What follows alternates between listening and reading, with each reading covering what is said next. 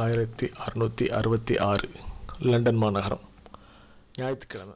ஒரு சாதாரண ராத்திரி நேரம். தாமஸ் ஃப்ரீடன் ஒருத்தர் அவர் பேக்கரியில் உட்காந்துட்டு ரொட்டி சுட்டுட்டு இருந்தார் அவர் முன்னாடி வீட்டுக்கு சீக்கிரம் வர சொல்லி ஆள் மேலே ஆள் அனுப்பிட்டு இருந்தாங்க அவருக்கும் பொண்டாட்டியை பார்க்கணுன்னு ரொம்ப ஆசை. ஆனால் அவளுக்கு பிடிச்ச ஆப்பிள் பே அடுப்பில் வந்துக்கிட்டு இருக்கு. அடுப்பை பார்க்குறதா? பொண்டாட்டியை பார்க்குறதா? கடைசியில் பொண்டாட்டி தான் முடிவு பண்ணி அடுப்பில் இருந்த ஆப்பிள் பையை தூக்கிட்டு கடை கடைன்னு வீட்டுக்கு ஓடிட்டார். என்ன பிரச்சனைன்னா ஒரே ஒரு ஆப்பிள் பை மட்டும் அடுப்பில் விட்டார். அடுப்பு அணைக்க மறந்துட்டார். ரொம்ப சாதாரணமான விஷயம் இல்லை யாருக்கு வேணால் நடக்கலாம்ல. ஆனால் அடுத்து நடந்தது யாருமே எதிர்பார்க்கல. தீ பிடிச்சது. பேக்கரி இருக்கிற தெரு பேர் ஃபுட்டிங் ஸ்ட்ரீட் அங்கேருந்து Westminster city white hall palace முக்காவாசி அரசாங்க ஆஃபீஸ் ஒரு பெரிய சர்ச் பதிமூணாயிரத்தி இரநூறு இரநூறு வீடுங்க. எண்பத்தேழு சின்ன சர்ச் எல்லாத்தையும் மொத்தமாக அந்த தீ துவம்சம் பண்ணிட்டு போயிடுச்சு. அங்கே மட்டும் இளங்கோடிகள் இருந்திருந்தால் லண்டன் கண்ணகி அண்ட் சிலப்பதிகாரம்னு ஒரு புஸ்தகம் எழுதியிருப்பார். எல்லாத்துக்கும் காரணம் ஒரு ஆப்பிள் பை சொன்ன நம்ப முடியுதா? இந்த வாரம் இப்படி சின்ன காசால் பெரிய இம்பேக்ட் ஏற்படுத்தின விஷயங்களை பார்க்க போகிறோம் அதனால தான் இந்த எபிசோட பேர் சின்ன கல் பெத்த லாபம். இப்போ நான் சொன்ன ஒரு சம்பவம் the great fire of London அப்படின்னு சொல்லிட்டு ஆயிரத்தி அறுநூற்றி அறுபத்தி ஆறாம் வருஷம் நடந்தது.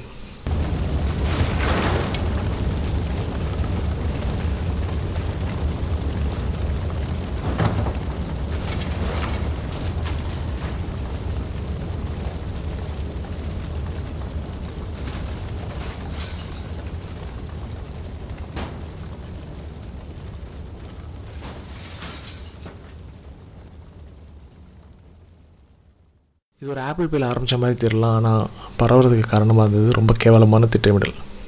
பேக்கரியில் தீன் தெரிஞ்ச உடனே பேக்கரி பக்கத்தில் இருக்க வீட்டை இடிக்கலான்னு சொல்லிட்டு தீயணைப்பு வீரர்கள்லாம் சொன்னாங்க. அந்த ஊரோட மேயர் பேர் பிளட்ஸ்வர்த் ஆனால் ஆக்சுவலாக அந்த எதுக்குமே ஒர்த் இல்லை. பக்கத்து வீட்டில் இருக்கிறவங்கெல்லாம் வீ ஃபர்னிச்சர் மேலே கை வச்சா மொதல் டெட் பாடி நீ தான் சொல்லிட்டாங்க. இவர் என்ன பண்ணன்னு தெரியாமல் கையை பசிச்சுட்டு நின்னார். இவர் முடிவு எடுக்கிறதுக்குள்ளே அந்த வீடுகளும் எரிய ஆரம்பிச்சிது. ஞாயிற்றுக்கிழமை நடந்தது. திங்கக்கிழமை ராஜாவே சொல்லிட்டாரு வீட்டை இருக்கணும்னு அடிச்சுக்கோங்கடா நான் காசு கொடுத்துட்றேன்னு சொல்லிட்டு. அப்போ இருந்தும் பிளட் ஒர்க் எதுவுமே பண்ணல. அவர் டீ சாப்பிட்டு தூங்குறதுக்காண்டி வீட்டுக்கு போயிட்டார். ஊரில் இருந்தவங்கெல்லாம் பொட்டி படுக்க முட்டை முடிச்செல்லாம் எடுத்துகிட்டு துறைமுகத்துக்கு போயிட்டு அங்கேருந்து கிடச்ச போட்டில் ஏறி லண்டனோட வேறு பகுதிக்கோ இல்லாட்டி வேறு ஊருக்கோ போகலான்னு சொல்லி போய்கிட்டே இருந்தாங்க. இதனால் என்ன ஆச்சு அப்படின்னா பெரிய டிராஃபிக் ஜாம் ஆக ஆரம்பிச்சிது. தீயணைப்பு படை வீரர்கள் வந்துட்டு தீ இருக்கிற இடத்துக்கு போகவே முடியல. ஏழை ஏழைப்பட்டவங்கெல்லாம் வந்துட்டு மூட்டை முடிச்சோட தூக்கி நடக்க ஆரம்பிச்சிட்டாங்க. இந்த பெரிய மனுஷங்க ப்ராப்ளம் வந்து வேறு மாதிரியாக இருந்தது. ஒன்று வீட்டில் இருக்க பொருள்லாம் வெளியில் தூக்கிட்டு போனால் உன்ட்ட இவ்வளோ பொருள் இருக்காடா பாவின்னு சொல்லி அடிச்சு பிடிங்கிட்டு போக வாய்ப்பு இருக்குது ரெண்டாவது முந்தின நாள் வரைக்கும் ரெண்டு நாக்கு வந்துட்டு இருந்த கை வண்டிங்க. இப்போ நாலாயிரம் ரூபா கேட்குறாங்க இந்த மேட்ரு மட்டும் எப்படியோ வெளியூர்காரனுக்கு தெரிஞ்சு போய் அவனு அவன்கிட்ட இருக்கிற கைவண்டி போட்டு எல்லாத்தையும் எடுத்துகிட்டு லண்டனை நோக்கி வர ஆரம்பித்தாங்க ஸோ லண்டனுக்கு சரி உள்ளேயும் சரி வெளியும் சரி தரையிலையும் சரி தண்ணிலையும் சரி டிராஃபிக் ஜாம் பயங்கரமாகிடுச்சு இந்த தீயை விட வதந்தி அப்படின்றது எவ்வளோ பெருசுன்னு நான் உணர ஆரம்பிச்சது. ஃபஸ்ட்டு தபால் ஆஃபீஸ் அப்புறம் தந்தி ஆஃபீஸ் அதுக்கப்புறம் பேப்பர் ஆஃபீஸ் அப்படின்னு தீ எல்லாத்தையும் சாப்பிட்ருச்சு ஒரு நாளில் அடைக்கப்பட வேண்டிய தீ ஒரு மணி நேரத்தில் அடைக்கப்பட வேண்டிய தீ மொத்தமாக நாலு நாள் எரிஞ்சு லண்டனை இல்லாத இடமாக்கிருச்சு. தீ அணைச்சி அப்புறம் என்னாச்சு? ஒரு ஃப்ரெஞ்சு கடியார் ரிப்பேர்காரனை பிடிச்சி கூட்டு வந்து அவனை தான் தீ வைக்க சொன்னேன்னு சொல்ல சொல்லி அவனை தூக்கில் ஏற்றிட்டாங்க ரெண்டு நாள் கழிச்சு தான் தெரிஞ்சது அந்த ஆளுக்கு கொஞ்சம் மண்டையில் ப்ராப்ளம் தீ ஆரம்பிச்சு ரெண்டு நாள் கழிச்சு தான் லண்டனுக்கே வந்திருக்கேன்னு சொல்லி கண்டுபிடிச்சாங்க. சரி கண்டுபிடிச்சாங்க இல்லையா? கண்டுபிடிச்சி என்ன பண்ணாங்க? எதுவும் பண்ணலை. இவ்வளோ நேரம் புலன் விசாரணை பண்ணி தூக்கமாக வருதுன்னு சொல்லிட்டு ஒரு டீ சாப்பிட்டு தூங்க போயிட்டாங்க.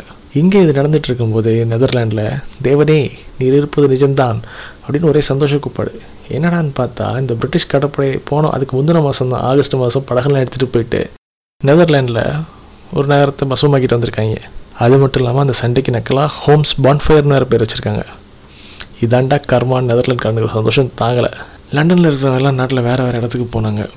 சில இடங்களில் பசியினால் சண்டை திருட்டு எல்லாம் ஜாஸ்தியாக ஆரம்பிச்சது. அப்போ இமிக்ரேஷன் மேலே கோபமான லண்டன் வாசிகள் தான் இப்போ வரைக்கும் திருந்தலை.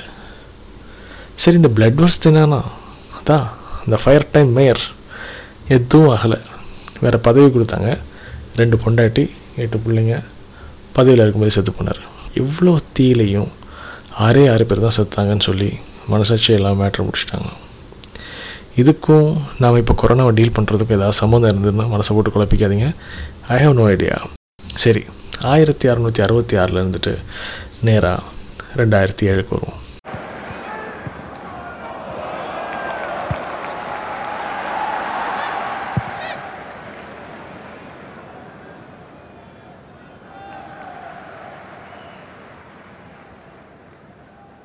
இந்த பார்டர் கவாஸ்கர் ட்ராஃபின்ற ஒரு ட்ராஃபி இந்தியா ஆஸ்திரேலியாவுக்கு இடையே ஒரு டெஸ்ட் மேட்ச் டெஸ்ட் சீரீஸ் ரெண்டு வருஷத்துக்கு ஒரு வாட்டி நடக்கும். இந்தியாவை ஆஸ்திரேலியா டீம் வந்து குமுறு குத்து குத்துறதுக்கு ஒரு ரீசன் அப்படின்னு தான் அந்த ரீசன் இந்த சீரீஸை நினச்சிட்டு இருந்தோம். அதாவது ரெண்டாயிரத்தி ஒன்றில் ஸ்டீவா வரிசையாக பதினாறு டெஸ்ட் மேட்ச் ஜெயிச்சுட்டு இந்தியா வந்தார். இங்கே வந்து மொதல் டெஸ்ட் மேட்ச் ஜெயிச்சிட்டார். அதான் அதோட பதினாறாவது டெஸ்ட் மேட்ச் தொடர்ச்சியாக இது ஒரு உலக சாதனை. பதினேழாவது டெஸ்ட் மேட்ச் ஜெயிச்சு அதை அப்படியே நீட்டிக்கலாம்னு நினச்சா அங்கே விவிஎஸ் லக்ஷ்மணும் ஹர்பஜன் சிங்கும் டிராவிடும் சேர்ந்து அந்த ஆசையில் மண்ணெளி போட்டாங்க. ஸ்டீவாவுக்கு தான் எந்த வகையிலும் குறைஞ்சி வரலன்னு சொல்லி ரிக்கி பாண்டி கிளம்பி வந்தார். அவரும் பதினாலு போட்டி ஜெயிச்சிருந்தார். பார்டர் கவாஸ்கர் ட்ராஃபி ரெண்டாயிரத்தி ஏழு ரெண்டாயிரத்தி எட்டு வருஷம் நடந்ததில் மொதல் ரெண்டு டெஸ்ட் மேட்ச் ஜெயிச்சிட்டாங்க. ஸ்டீவ் வாகோட சாதனையை ரிக்கி பாண்டி சமன் செஞ்சிட்டார். மொதல் டெஸ்ட் மேட்ச்சில் நம்ம கொஞ்சம் கூட விளாடல போட்டியே இல்லாமல் சரண்டர் ஆகிட்டோம் அந்த ரெண்டாவது டெஸ்ட் மேட்ச் அப்படி இல்லை. ஓரளவுக்கு நம்ம ஃபைட் கொடுத்தோம். இருந்தாலும் ஸ்லோ டெத் ஸ்டீவ் பக்னர். அவருக்கு என்னாச்சுன்னு தெரில அந்த டெஸ்ட் மேட்ச்சில் பயங்கரமான அம்பேரிங் எரர் சைமன்ஸ் அப்படின்ற ஒரு ஆளுக்கு மட்டும் ஒரு மூணு வாட்டி தப்பான தீர்ப்பு கொடுத்து அவனை தொடர்ந்து விளையாட விட்டார். முப்பது வயசில் முப்பது ரனில் அவுட் ஆக வேண்டிய ஆள். நூற்றறுபத்தெட்டு ரனில் அவுட் ஆனார். அதுக்குள்ளே அவர் செய்ய வேண்டிய டேமேஜ் எல்லாம் பண்ணிட்டாரு. சரி நம்மளுக்குன்னு இருக்கிற ஒரே ஆள் டிராவிடு. அவரை தப்பாக அவுட் கொடுத்து அவுட் அனுப்பிட்டாங்க. கங்குலி அப்போ பயங்கர ஃபார்மில் இல்லைனாலும் ஏதோ நின்று விளாண்டுட்டு இருந்தார். ஆஃப் சைடில் கிளார்க் பிடிச்ச கேட்ச்சு கீழே விழுந்துருச்சு. ஆனால் அம்பையர் வந்து ஃபீல்டர்கிட்டையும் ஆப்போசிங் டீம் கேப்டன்ட்டையும் அவுட்டான்னு கேட்டு அவுட் கொடுத்தாரு. ஸோ அது போக ஹர்பஜன் சிங் வந்துட்டு சிமெண்ட்ஸை பற்றி குரங்கு மூஞ்சின்னு சொன்னாங்க. அப்படி இப்படின்னு சொல்லி ஏகப்பட்ட பிரச்சனையாச்சு ரெண்டாவது டெஸ்ட் மேட்ச் முடியும் போது யாருக்கும் சந்தோஷம் இல்லை. கிட்டத்தட்ட கிளம்பி வந்துடுவாங்கன்னு தான் நினச்சோம் இந்தியாவிலேருந்து எல்லோரும். ஆனால் ரிக்கி பாண்டிங் என் டீம் வந்து ரொம்ப கான்ஃபிடென்ட் இருந்தாங்க. எதுனாலும் நாங்கள் தான் பண்ண போகிறோம் இந்த சீரீஸை ஒயிட் வாஷ் பண்ண போகிறோம் அப்படின்னு சொல்லிட்டு. அப்போ ப்ரெஸ் கான்ஃபரன்ஸில் தான் டீம் கேப்டன் கும்ளே ஒரே ஒரு வாக்கியம் சொன்னார். ஃபர்ஸ்ட் மேட்ச் மீட்டிங்கில் அவர் சொன்னது only one team was playing with the spirit of the game that's all I can say அவ்வளோதான் மொத்த ஸ்பிரிட்டும் உடஞ்சி போச்சு ஆஸ்திரேலியாவுக்கு. இந்த வாக்கியம் ரொம்ப முக்கியம். ஏன்னா ஆயிரத்தி தொள்ளாயிரத்தி முப்பத்தி மூணில் ஆஸ்திரேலியன் கேப்டன் பில் உட்ஃபுல்னு ஒருத்தர் இருந்தார். ஆஷஸ் சீரீஸ்க்கு வந்து இங்கிலாந்து போனப்போ அவர் மேலே பந்தை விட்டு இடி அடித்தாங்க பாடி லைன் பவுலிங் சொல்லிட்டு. அப்போ Australia papers Australian prime minister எல்லாருமே சொன்னாங்க it's not a game it's a war you should retaliate அப்படி சொல்லிட்டு.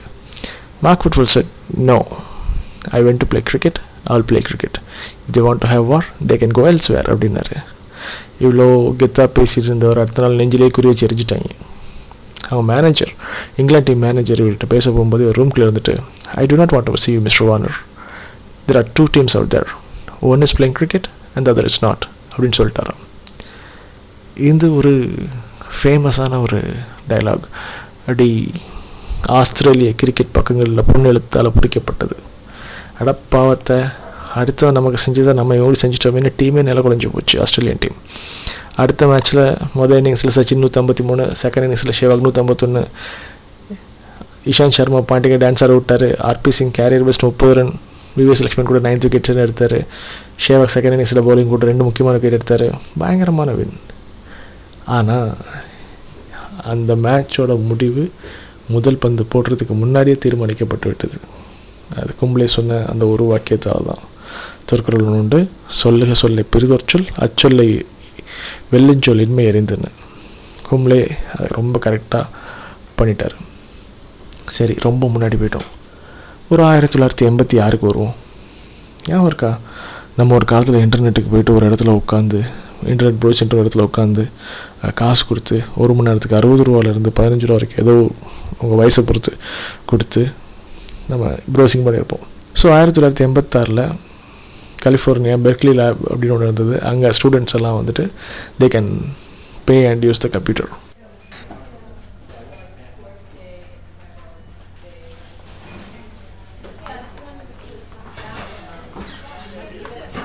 ஆஸ்ட்ரோனாட்டாக படிச்சுட்டு கிளஃபோர்ட் ஸ்டோல்னு ஒருத்தர் வந்து he was into the administration முக்கியமாக என்னென்னா இந்த Berkeley lab is into energy research அமெரிக்காக்கார energy ரிசர்ச்னு சொன்னாலே அணு ஆயுத பரிசோதனை தான். அப்போ ஸ்டோலோட சூப்பர்வைசருக்கு ஒரு விதமான பிரச்சனை வந்தது. அதாவது இன்டர்நெட் யூசேஜுக்கும் கலெக்டான அமௌண்ட்டுக்கும் டேலி ஆகலை. ஒரு முக்கால் டாலர் ப்ராப்ளமாக இருந்தது. அவர் என்னெல்லாமோ பண்ணி பார்க்குறாரு செட் ஆகவே இல்லை. ஸ்டோல்கிட்ட கொண்டு வந்து நீ தான் சிங்கம் திரைப்படத்தில் வர நிதின் சத்யாவோட பெரிய ஹேக்கராச்சு இது எப்படியா எனக்கு உன் கம்ப்யூட்டரை வச்சு டேலி பண்ணி கொடுன்னு சொன்னார். ஸ்டோ மண்டே உடச்சி பார்த்தாரு பார்த்தா யாரோ ஒருத்தன் ஒம்பது நிமிஷம் யூஸ் பண்ணியிருக்கான் கம்ப்யூட்டரை இன்டர்நெட்டை ஆனால் அது காசு கொடுக்கல. இருறா டே உன்னை கையும் களமாக பிடிக்கிறேன்னு சொல்லிட்டு இந்த அக்கௌண்டண்ட் மேலே தேவ அக்கௌண்ட் மேலே தேவடுக்க கேட்க ஆரம்பித்தோம் மேட்ரு என்னென்னா நிஜமாவே நம்ம நிதின் சக்தி அளவுக்கு திறமையாக இருந்தால் கூட அவனுக்கு தேவையான டெக்னாலஜி அப்போ இல்லை.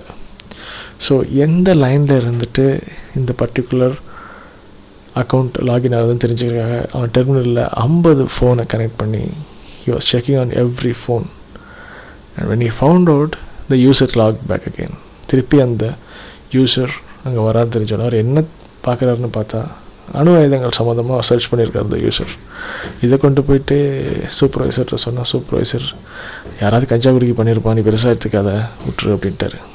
நம்மளுக்கு செட் ஆகலை. ஏதோ சரியில்லை ஏதோ சரியில்லைன்னு சொல்லிட்டு சரி அவன் எந்த லைன்லேருந்து வரான்னு தெரிஞ்சு போச்சு. நம்ம அங்கேயே உட்காந்துருப்போம் அப்படின்னு சொல்லிட்டு யோசிச்சுட்டு இருக்கும்போது தான் அவர் புரிஞ்சுது. நம்ம யூனிவர்சிட்டியில் இருக்க யாருமே காலையில் யூஸ் பண்ண மாட்டாங்க. காலையில் யூஸ் பண்ணால் டபுள் சார்ஜ் நைட்டு பதினோரு மணிக்கு மேலே யூஸ் பண்ணால் குவார்ட்டர் சார்ஜ் அதனால் இவன் மத்தியான நேரம் வரான். ப்ராபப்ளி இவன் இந்த ஊரே கிடையாது. எங்கேருந்து வரான்னு பார்ப்போன்னு இந்த ஒயரை பிடிச்சி பிடிச்சி பிடிச்சி பிடிச்சி பார்த்தா அவன் ஈஸ்ட் ஜெர்மனிலேருந்து வந்திருக்கான். ஈஸ்ட் ஜெர்மனிலேருந்து வரான் நியூக்ளியர் கூட தேடுறான். என்னடா இது பெரிய பிரச்சனையாச்சுன்னு சொல்லி எஃபிஐ ஆஃபீஸில் கொண்டு போய் எல்லாத்தையும் காமிச்சார்.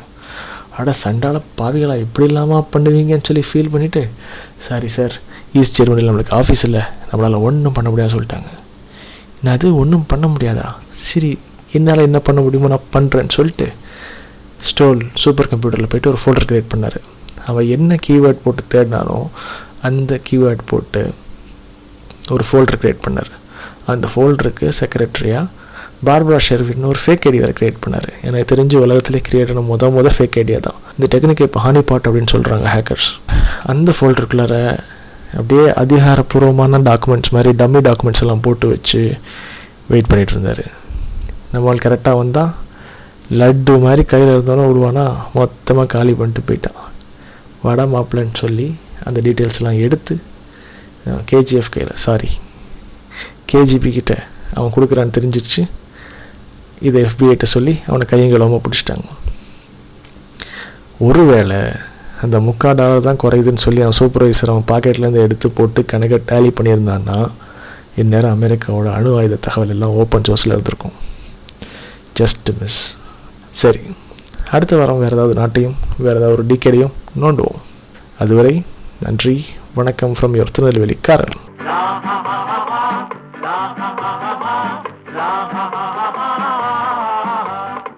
உலகம் எந்த கைகளிலே? உருளும் பணமும் பைகளிலே?